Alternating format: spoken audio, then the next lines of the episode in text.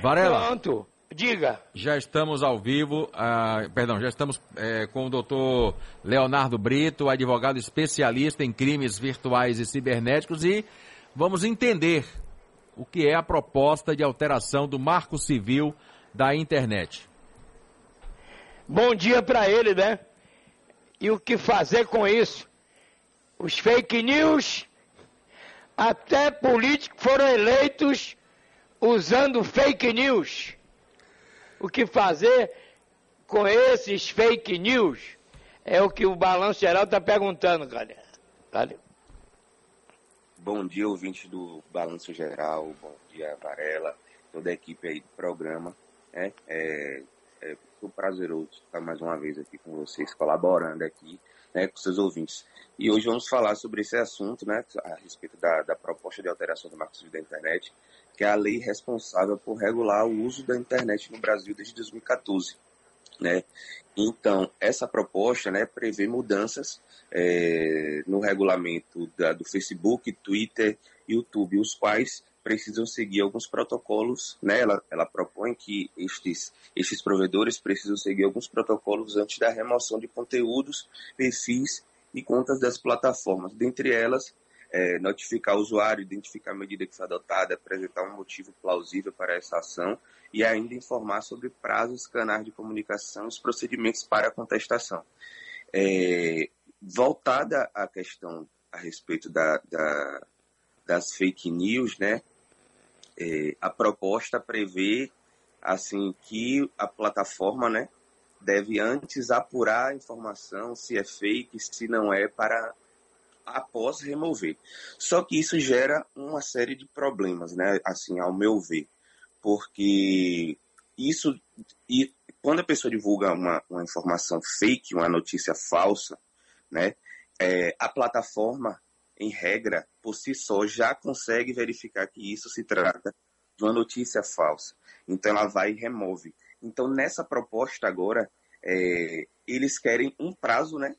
Para que a pessoa titular da conta, usuário, apresente uma resposta, uma contestação e justifique. Ou seja, isso vai ficar, vai gerar um, um, a seguinte situação: a falsa vai ficar mais tempo ativa até que gere todo esse procedimento de apuração que a proposta está solicitando, entendeu? Está sugerindo. Então a informação falsa vai ficar mais tempo ativa. Então isso eu acho que eu entendo como um problema, porque já que, em regra, ah, os provedores de internet já conseguem identificar, né, porque os usuários vão denunciar que a notícia é falsa, eles apuram e já removem, entendeu?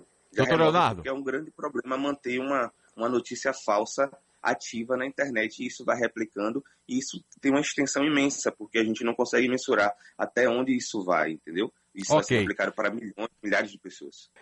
Eu aprendi uma coisa, viu, doutor? Sim. Brigar só com gente grande. Sim. Com, com essas fig, figuras menores, eu dou descarga. Entendeu, doutor? Sim. Pronto, agora, as vítimas cada dia aumentam. Tem uma televisão agora aí que criou um quadro só para isso. Isto é fake news. Isto é fake news. Então, como é que faz para a gente nos ajudar aqui? Porque o trabalho maior meu, do Calil, do Pedro, é saber se é verdade ou é fake. Se é fake ou se é verdade. o nosso jornalismo é o fato e a versão do fato. O senhor entendeu? Entendi, Varela. Na verdade, as pessoas têm uma falsa sensação né, que a internet é, é um espaço sem regulamento, que é uma terra sem lei, e que podem utilizar esse espaço sem qualquer, sem qualquer regra, né? De forma, de forma livre, né? É, atacando, ofendendo, difamando e propagando notícias falsas. Seu programa, seu programa nós já sabemos que tem é, uma procedência, tem um histórico de procedência, né? De, de verdade para com a sociedade, de levar informação de verdade.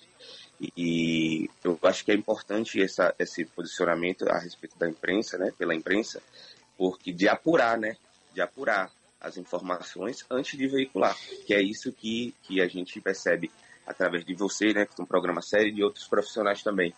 E é importante, a, quando a gente recebeu a notícia, a gente apura, né, para após a gente propagar isso porque quando a gente propaga, a gente está sendo conivente com aquela informação e a gente pode ser também acionado posteriormente, né, é, pela pessoa ofendida que se sentiu prejudicada a partir daquela publicação. Então é importante ter Isso. muita cautela. Agora, assim, você falou aí que você também já sofreu uma série de ataques, né, a respeito de fake news, e você deixou para lá, mas eu acho que não esse deixar para lá não é o caminho certo. Gente, se a gente tem leis que punem esse tipo de conduta, vamos vamos buscar a efetividade delas, ainda que seja uma ofensa mínima, mas a gente precisa punir as pessoas para dar exemplo para que outras não venham a, a, a praticar o mesmo erro, entendeu? Entendi. João Calil, o entrevistado Valeu. É, doutor Leonardo, eu queria, eu queria uma opinião sua, é, porque recentemente, não é de agora, mas recentemente isso voltou à tona, uma fala do ex-presidente Luiz Inácio Lula da Silva, é, em grupos, enfim. E ele chegou até a ser desaconselhado por aliados a insistir no assunto que ele sempre traz à tona, que é vamos ter que regulamentar as redes sociais. E para alguns isso soa como uma espécie de censura.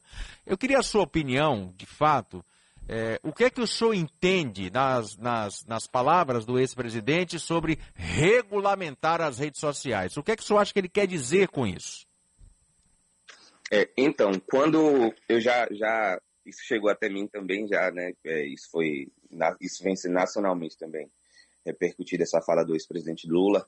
E eu entendo que quando ele diz regulamentar as redes sociais é porque ele foi também vítima né, de diversas situações de fake news propagadas e as redes sociais sempre na época dele sempre mantiveram todos os conteúdos ativos, ainda que as publicações fossem denunciadas, tudo isso continua ativo, né, na internet rodando e o pessoal propagando.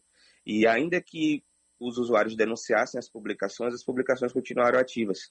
E não é só isso, né? Não, quando a gente fala regulamentar a rede social, não é só com relação a, a fake news. É, como eu falei anteriormente, a, a, as pessoas têm a falsa ideia que a internet é terra sem lei.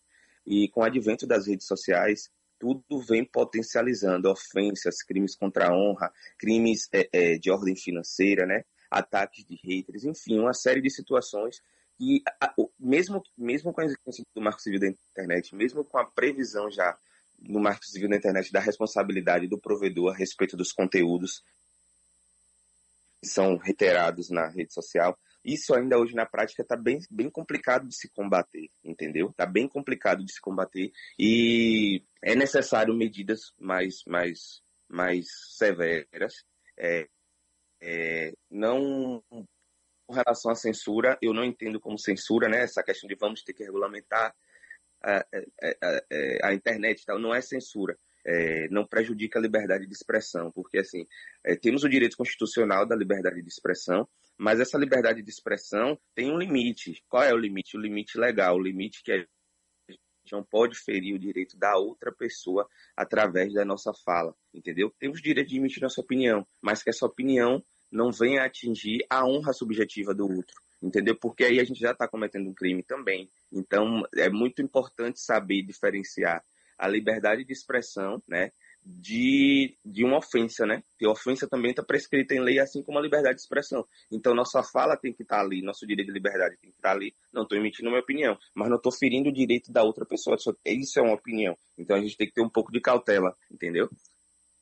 Doutor Leonardo, Pedro Santos bom dia. Pegando esse gancho da sua explicação e da pergunta de Calil, esse novo marco na internet, até onde ele sendo aprovado, ele sendo revisto, enfim, até onde ele pode tirar a liberdade das pessoas de se expressarem na internet a, da maneira como elas querem, mesmo eu sabendo que isso de fato pode ser um risco e é por isso que se querem, é, é, se deseja, né, dar, digamos, uma organizada no que pode ser publicado e postado na internet aqui no Brasil? É, na verdade, Pedro, eu acho, eu acredito que essa nova alteração proposta, né, para o Marco Civil da Internet, é, busca também é, educar, né, educar os usuários, educar para falar não, é uma rede social, é um espaço democrático, né, é, hoje a gente Hoje eu costumo dizer que antigamente para você abrir um comércio você tinha que ter uma loja física, né? Hoje as pessoas abrem loja pelo Instagram e vendem online, até mais do que numa loja física. E assim, para a gente ver a importância disso, da, da, da rede social, da internet, de modo que a gente precisa, que a gente precisa regulamentar. E a proposta em si dessa alteração é, é, ponto positivo é que ele busca é, educar o usuário, né? Educar o usuário e responsabilizar de modo que as plataformas passem a estar tá ali analisando o comportamento dos seus usuários, né, dos seus consumidores, dos consumidores do seu serviço. E a proposta negativa, o lado negativo que eu vejo é a questão que desse prazo que vai ficar em aberto para uma fake news estar tá ali na, no ar, né, ativa. Então, é, eu não vejo nenhuma ofensa à liberdade de expressão em si, eu vejo como uma forma de que está buscando educar os usuários. Não, você tem direito de se expressar, você tem direito de postar o que você quiser, mostrar sua rotina, falar o que você quiser, mas respeitar o limite do outro, né? Respeitar o espaço do outro. Eu posso, a gente pode expor a, a opinião nossa, a gente pode se posicionar, pode falar sobre determinados assuntos, desde que não ofenda né, o direito de, do outro em si, entendeu? Ok. É, a gente quer agradecer aí, né, Varela, ao doutor Leonardo. É, um abraço para ele. Dizer que a Rádio Sociedade é, pode outras vezes ouvi-los. Deus abençoe, doutor. Obrigado. Obrigado, gente. Bom trabalho para vocês.